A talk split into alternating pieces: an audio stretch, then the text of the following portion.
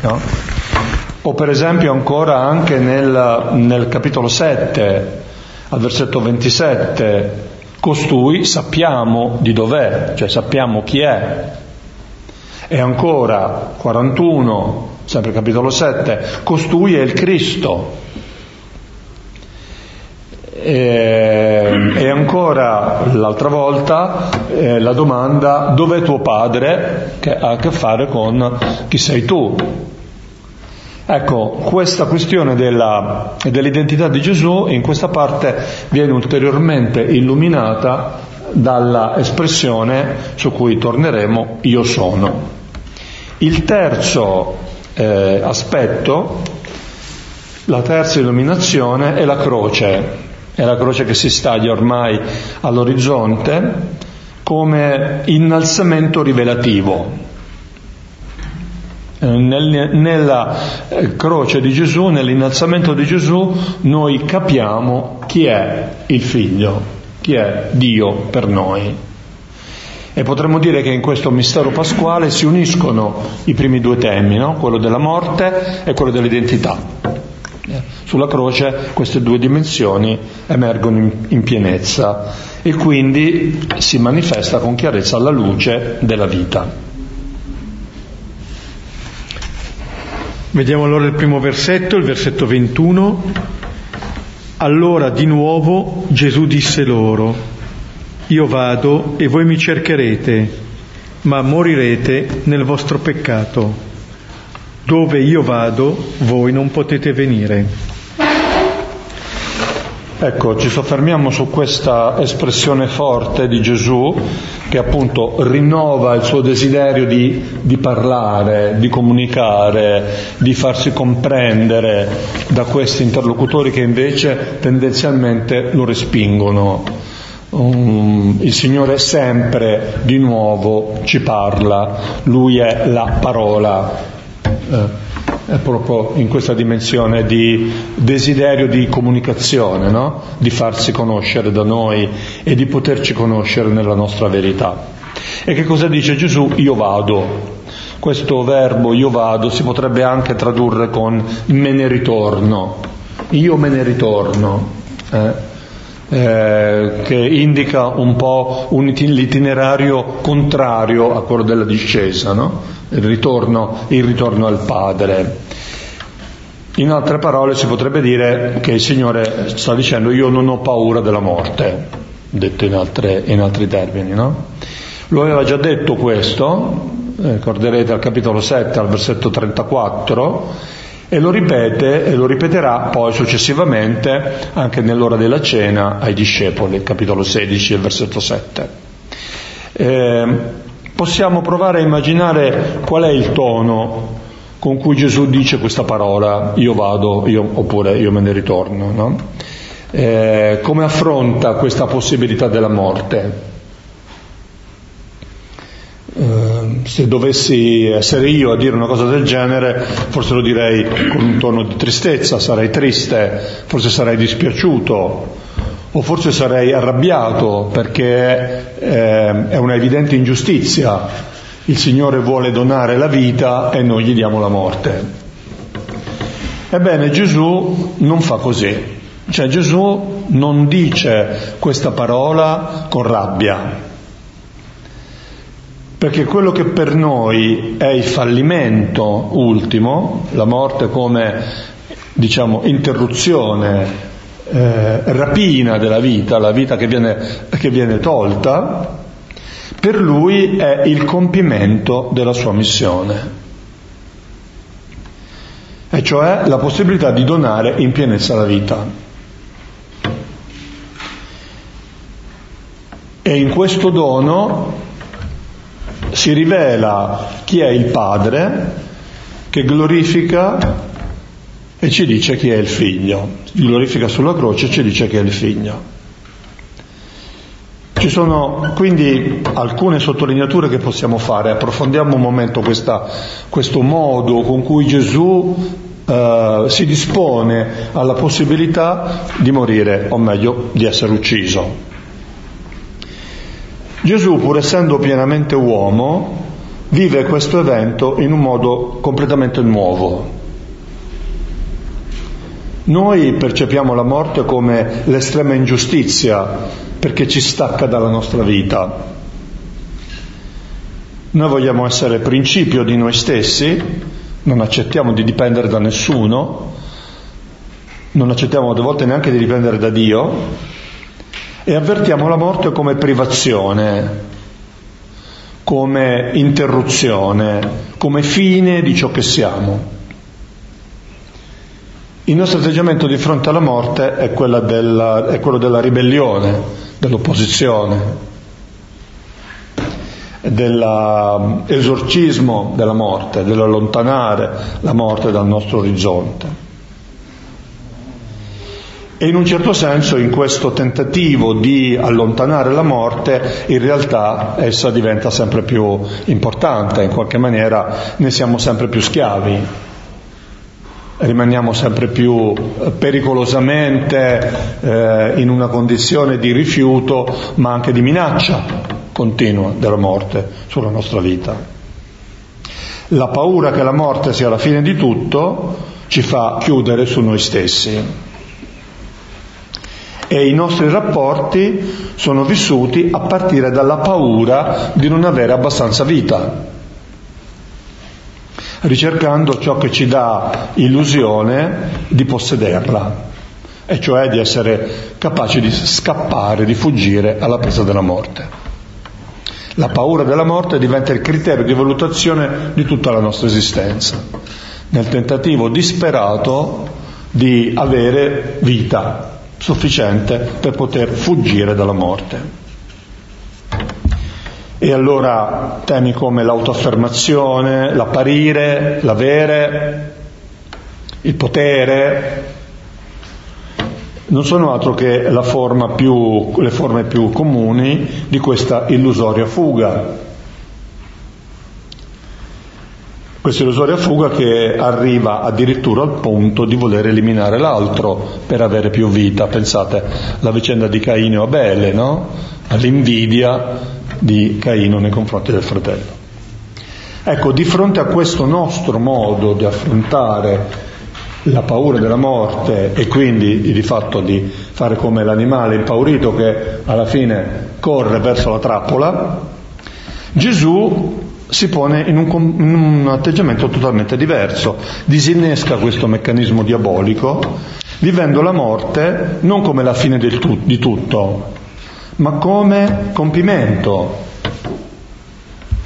come pienezza, come ritorno al Padre amato. C'è un secondo aspetto che può essere interessante da considerare nel modo con cui Gesù vive l'esperienza della morte. Perché Gesù, accettando di morire, ci libera dalla falsa immagine di Dio. Ci libera da quell'immagine di Dio che noi pensiamo concorrente nei confronti della nostra vita, che noi pensiamo invidioso, antagonista, che noi pensiamo che sì, il Signore ci ha dato qualcosa, ci ha dato la vita, però ci poteva dare di più. Non ci ha dato tutto quello che ci poteva dare non ci fidiamo e lo giudichiamo eh, appunto eh, geloso di noi. Il Signore diventa un padrone in questo modo, dispotico, un giudice implacabile a cui bisogna sottomettersi. Ebbene, questo volto di, di Dio il Signore Gesù lo cancella completamente. Egli ci fa vedere un volto totalmente diverso un Dio che è misericordia, che porta su di sé il male dell'uomo e che continuamente sceglie nuovamente l'uomo fino a fargli dono della sua vita, a far dono della sua vita a chi gliela toglie. Solo nel mistero pasquale noi vediamo e conosciamo chi è veramente Dio in Gesù Cristo colui che per amore non teme di passare attraverso la morte. Un terzo aspetto il Signore ci rivela nella sua morte, eh, che riguarda questa volta le relazioni, le relazioni tra di noi, i rapporti fraterni potremmo dire.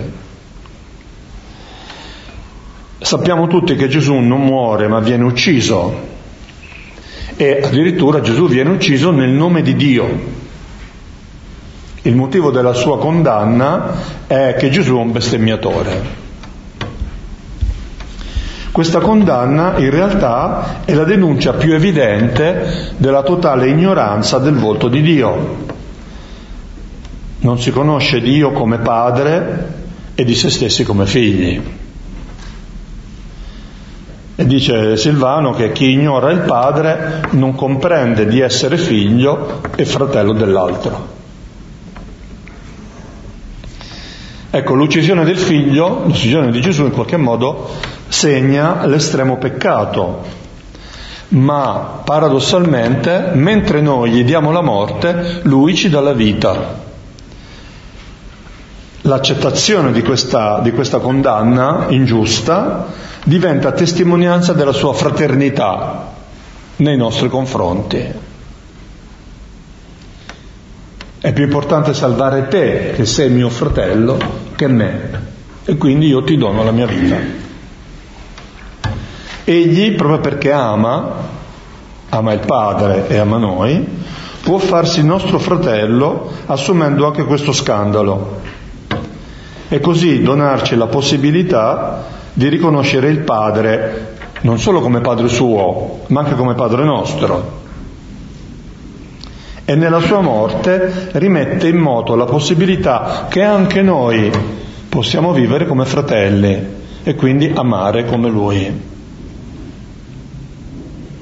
E quindi vincere la paura della morte, che ci fa vivere come homo homini lupus, per diventare invece e accogliere la rivelazione del Signore che ci permette di vivere come homo homini deus.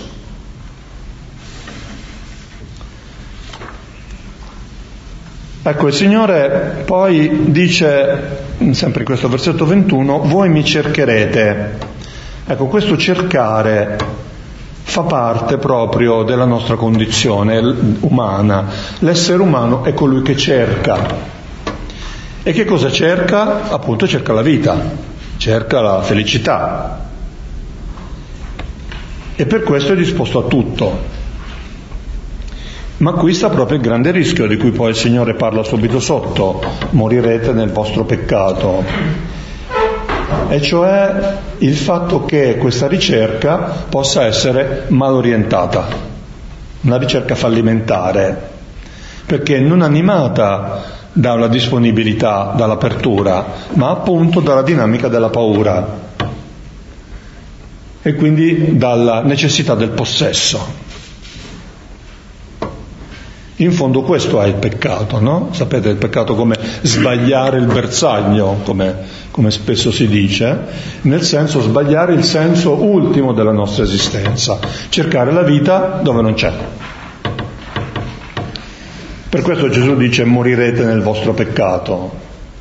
Quando dimentico Dio come padre e cerco surrogati, quelli che la Bibbia chiama gli idoli, che promettono una felicità che non possono dare, io perdo la mia identità di figlio e quindi anche la mia possibilità di vivere da fratello. Perdo me stesso, mi disoriento, non trovo più quello che cerco. La morte di cui qui si parla non è tanto la morte biologica quanto la conseguenza mortale di questa logica perversa, che appunto il Vangelo e la Bibbia chiamano peccato.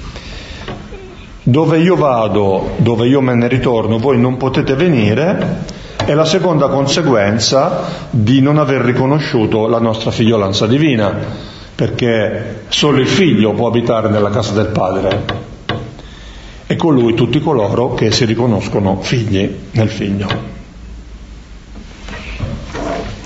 Sottolineo una cosa sola sulla scia di questo, la diversità di, di prospettiva che Gesù propone. Eh, lui non dice io muoio, io vado a morire, io vado, voi morirete nei vostri peccati, chiamandoli così come dire a, a, a cambiare, se dice quelle cose perché non, non, vadano fino in fondo nella loro scelta, ma appunto intendere la propria vita, anche proprio, la propria morte come un passaggio, come un ritorno, diceva prima Stefano, al Padre, o altrimenti appunto la morte come separazione definitiva. Voi morirete nel vostro peccato, vuol dire esattamente il peccato è questo, non riconosco Dio come Padre, non credo al suo amore per me. Questo è il peccato, questo vuol dire allora, per questo collega peccato e morte, non tanto come punizione, ma come conseguenza mm, di questa separazione. Allora vediamo il versetto 22. Dicevano allora i giudei, forse si ucciderà perché dice dove io vado voi non potete venire?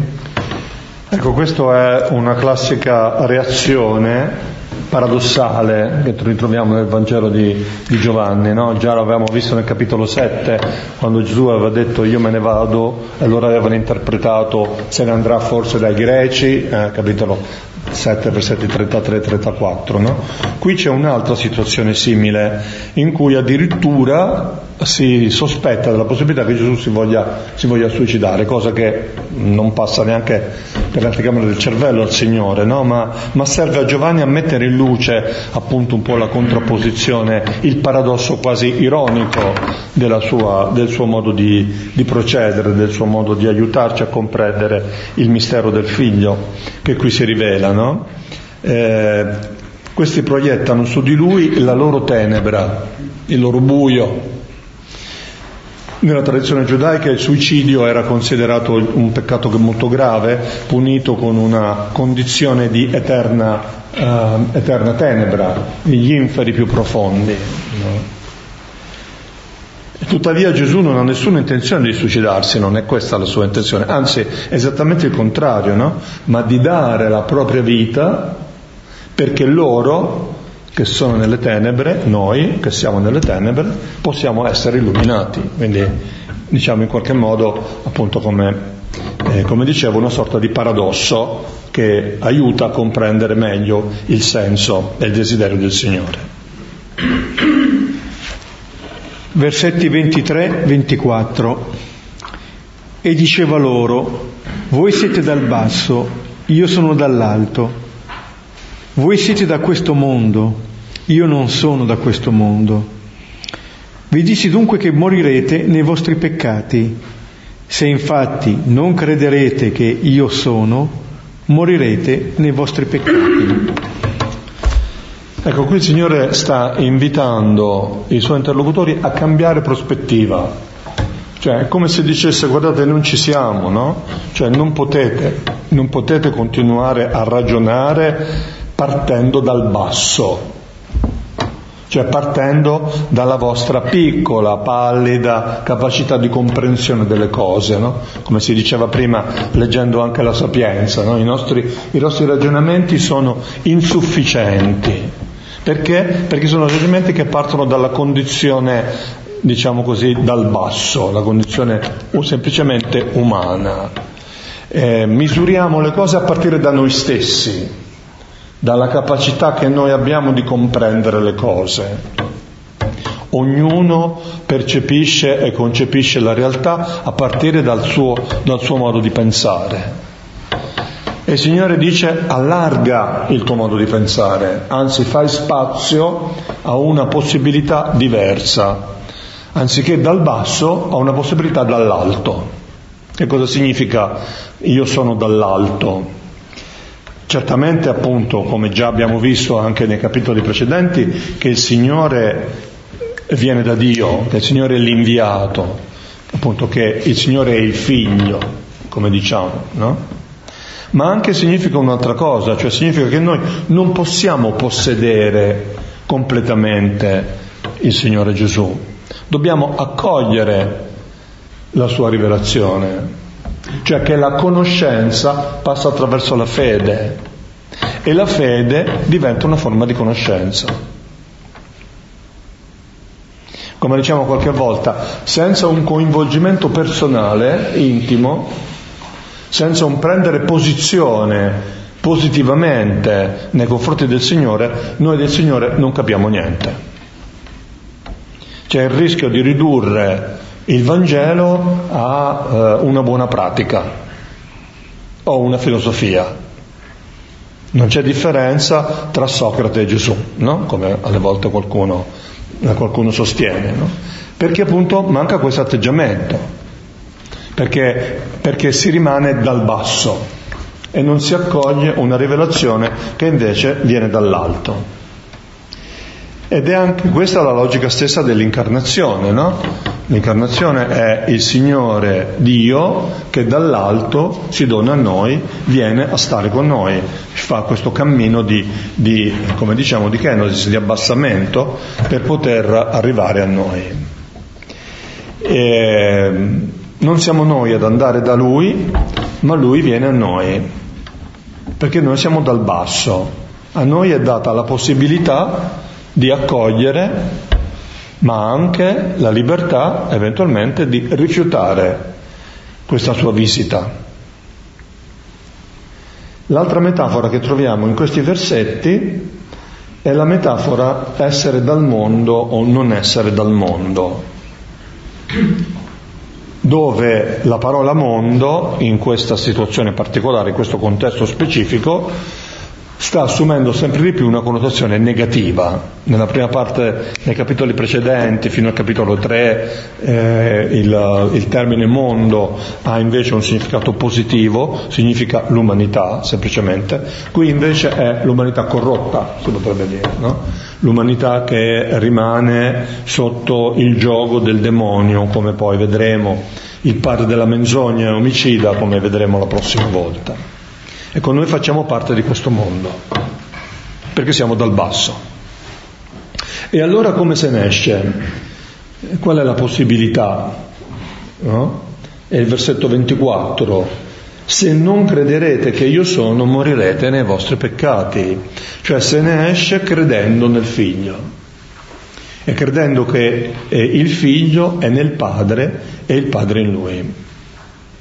Questa espressione io sono come accennavamo, è, eh, l'espressione più alta di questo legame tra il padre e il figlio.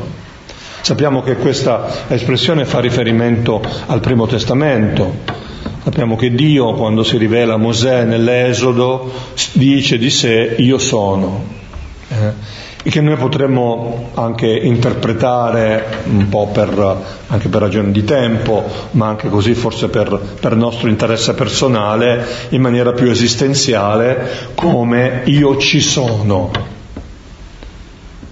io sono presente, io sono accanto a te, mi prendo cura di te,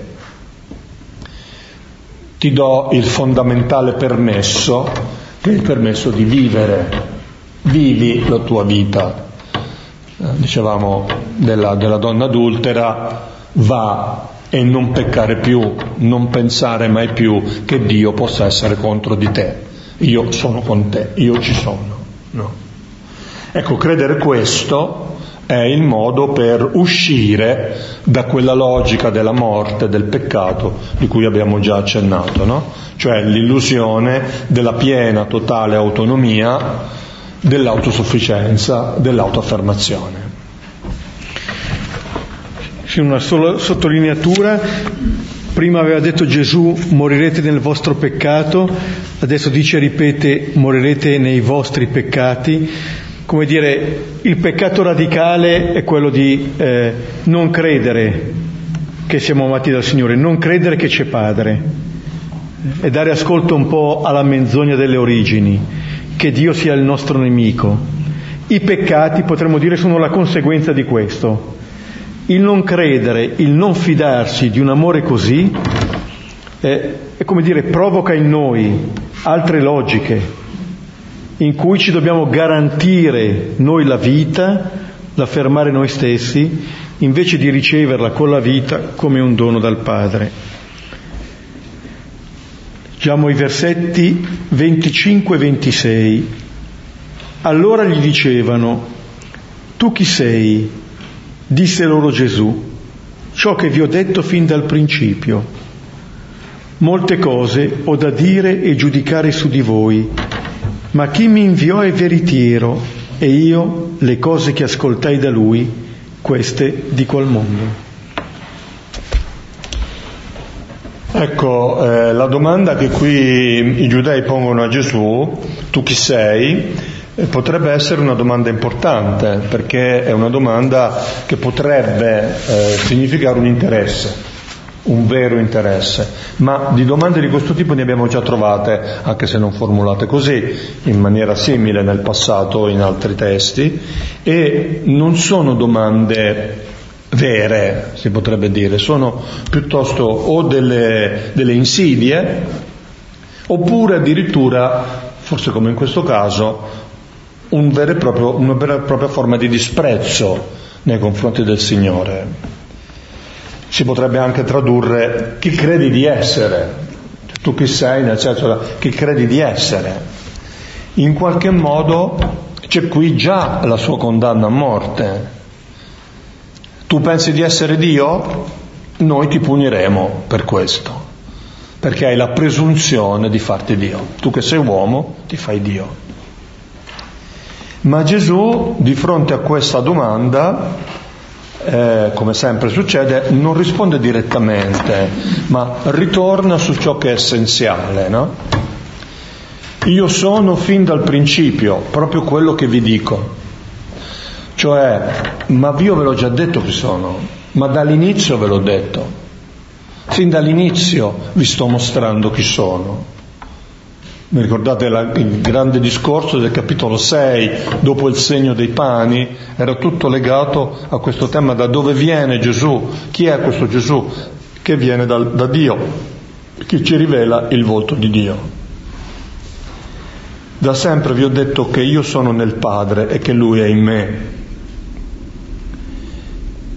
E poi nel versetto 26, molte cose ho da dire, da giudicare su di voi, mentre loro lo giudicano con disprezzo per la sua pretesa divina e quindi con un giudizio falso, ebbene lui avrebbe ben ragione di giudicarli. Il Signore avrebbe di che giudicarci, ma non lo ha fatto e non lo farà non solo per essere fedele a ciò che aveva detto la donna adultera, no? Neanch'io ti condanno, neanch'io ti giudico, ma perché il giudizio è rimesso al Padre. Ogni giudizio è rimesso al Padre ed egli è veritiero, come qui viene detto, e appunto il suo giudizio è veritiero nel senso che il suo giudizio è salvezza, salvezza per tutti. Questo è il giudizio di Dio, il suo desiderio di salvezza per ogni figlio perduto. Versetto 27. Non conobbero che parlava loro del Padre. Ecco, isoliamo questo solo versetto perché è un commento, un commento icastico molto così mh, forte dell'Evangelista che interrompe il dialogo polemico tra Gesù e i suoi interlocutori, no? È una sorta di amara constatazione di una distanza che sembra sempre più incolmabile tra Gesù e i giudei. Non conoscendo Gesù come figlio, non possono conoscere il Padre che ci dà la vita. Lo aveva già detto nel versetto 19, quando gli avevano chiesto dov'è tuo Padre. No? E Gesù aveva risposto, se conosceste me, conoscereste anche il Padre. E quindi non possono conoscere, non possono comprendere che gli parla del Padre, no? E la stessa situazione si ripeterà, paradossalmente, anche alla fine del Vangelo, nei discorsi della cena, dove di fronte a Filippo che gli chiede mostraci il Padre e ci basta, capitolo 14, versetto 7 e 8, Gesù dice, chi ha visto me ha visto il Padre. Come fai a dire, mostraci il Padre, no? Se tu conoscessi me, conosceresti anche il Padre. La, la, l'ignoranza di Gesù significa di fatto l'ignoranza di Dio, di questo Gesù che dona la vita.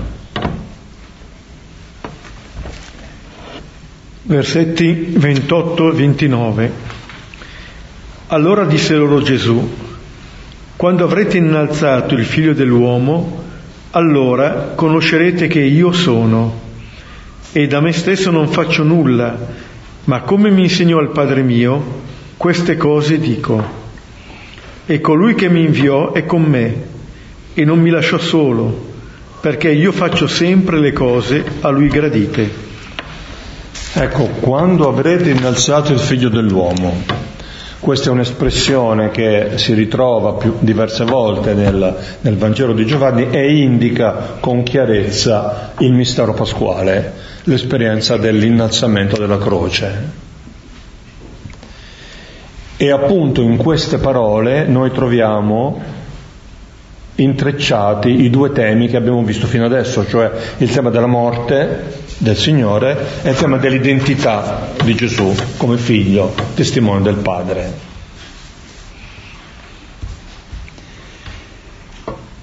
Noi lo innalzeremo sul patibolo come bestemmiatore, come abbandonato da Dio, ma proprio così conosceremo invece chi Lui è. E Lui è il testimone fedele, Lui è l'Amen, come dice il libro dell'Apocalisse che risponde al Padre e a noi. Così conosceremo Lui e conosceremo noi anche quali figli amati e quindi messi nelle condizioni di poter amare gli altri come fratelli. Potremmo dire quasi che all'amara conclusione del versetto precedente, del versetto 27, si oppone questa buona notizia allora conoscerete. Ora non conoscete? Allora conoscerete. Quando vedremo il figlio innalzato, conosceremo che lui è veramente come Dio. Lui è Dio. È dal dono incondizionato, da chi si fa vicino anche nella prova estrema, che noi riconosciamo chi è Dio. Qui si dice del Padre come, si definisce il Padre come colui che mi inviò, colui che non mi ha lasciato solo. Molto be- sono molto belle queste espressioni, indicano questo legame forte, questo legame vitale del Signore. No? Gesù può vivere tutto questo perché lo fa con il Padre e che non è mai solo. Il segreto di Gesù è il Padre è la sua relazione con il Padre. Perché Gesù fa questo? Perché Gesù si spinge fino a questo punto? Per il suo rapporto con il Padre. Il Padre sostiene la sua esistenza ed è proprio questo che Gesù è venuto a condividere con noi, farci entrare nello stesso tipo di rapporto che lo unisce al Padre. E allora noi ci rendiamo conto che anche il grido sulla croce, ricordato da Matteo e da Marco, no? Mio Dio, mio Dio, perché mi hai abbandonato? E poi appunto gli evangelisti sottolineano, dato un grande, un grande grido, spirò. Ebbene, questo grido non è tanto un abbandono da parte del Padre, quanto l'abbandono fiducioso di Gesù nelle mani del Padre. Tra l'altro sappiamo che questo, questa espressione, mio Dio, mio Dio perché mi hai abbandonato, è l'inizio di un salmo che invece si conclude con la piena adesione, con la piena fiducia nel Padre. No? E questo legame, questo segreto del rapporto, potremmo dire, tra Gesù e il Padre è la massima garanzia della verità della sua parola di salvezza. Lui non è mai solo, noi sperimentiamo l'angoscia della solitudine, non solo nella morte, ma alle volte anche nella vita, no? Ecco, chi vive come figlio nel Padre non è mai solo, neanche nella prova estrema. Lui ci toglie dal veleno del serpente antico che vuole immaginarci, vuole farci immaginare Dio come qualcuno che non muore, perché è forte, perché possa essere in qualche modo quell'onnipotente che noi non siamo. Ebbene Gesù invece ci manifesta il volto di un Dio che è capace di rinunciare anche alla sua immortalità per stare vicino a noi. E allora se in un primo momento sotto la croce i bestemmiatori, no? gli interlocutori che appunto oltraggiano Gesù, gli dicono scendi dalla croce e noi crederemo che tu sei il figlio di Dio, perché? Perché non sei morto, perché sei più forte della morte, in questo senso che non muori, e quindi in un certo senso si potrebbe dire che la loro preghiera segreta è, beh, noi dobbiamo morire, non possiamo farne a meno, ma almeno tu non morire. Se sei Dio non morire, se no che Dio sei, che ci faccio di un Dio che muore? Mi interessa un Dio che non muore. Ebbene Gesù, come sappiamo, non scende dalla croce, Gesù appunto non è solo in questa esperienza estrema, perché? Perché vuole stare con noi fino in fondo. E allora questa preghiera che diceva almeno tu no, si trasforma in almeno tu sì, meno male che ci sei tu, perché altrimenti nella mia morte io sarei da solo. Ecco, anche nell'innalzamento del figlio dell'uomo eh, c'è la piena trasparenza di Gesù al Padre, eh, chi vede me vede il Padre, anche quando sarà innalzato sulla croce, e appunto sarà la vittoria su ogni eh, menzogna. È interessante che, eh, come dire, anche il massimo male che sarà compiuto quando avrete innalzato il figlio dell'uomo, diventa l'occasione di conoscenza piena e definitiva di chi è Dio. Allora conoscerete che io sono. Eh, proprio quando eh, viene tolta la vita a Gesù conoscerà che questa vita è stata donata. Al massimo male che può compiere l'uomo, uccidere Dio, la scoperta che Dio dona se stesso per noi.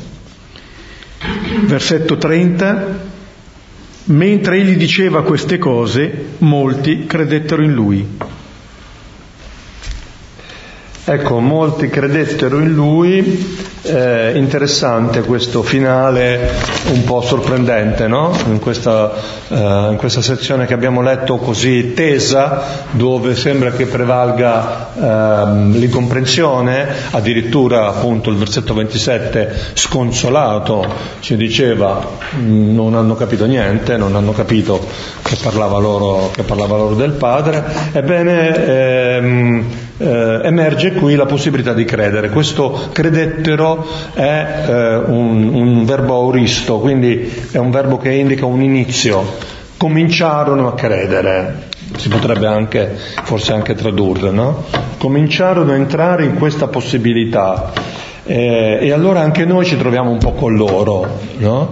Ci troviamo anche noi in questa condizione di chi sempre un po' capisce qualche, qualche altra cosa, fa un altro piccolo passo avanti per imparare sempre di più a mettere a fuoco il mistero pasquale, la croce gloriosa di Cristo, il luogo della piena rivelazione. No?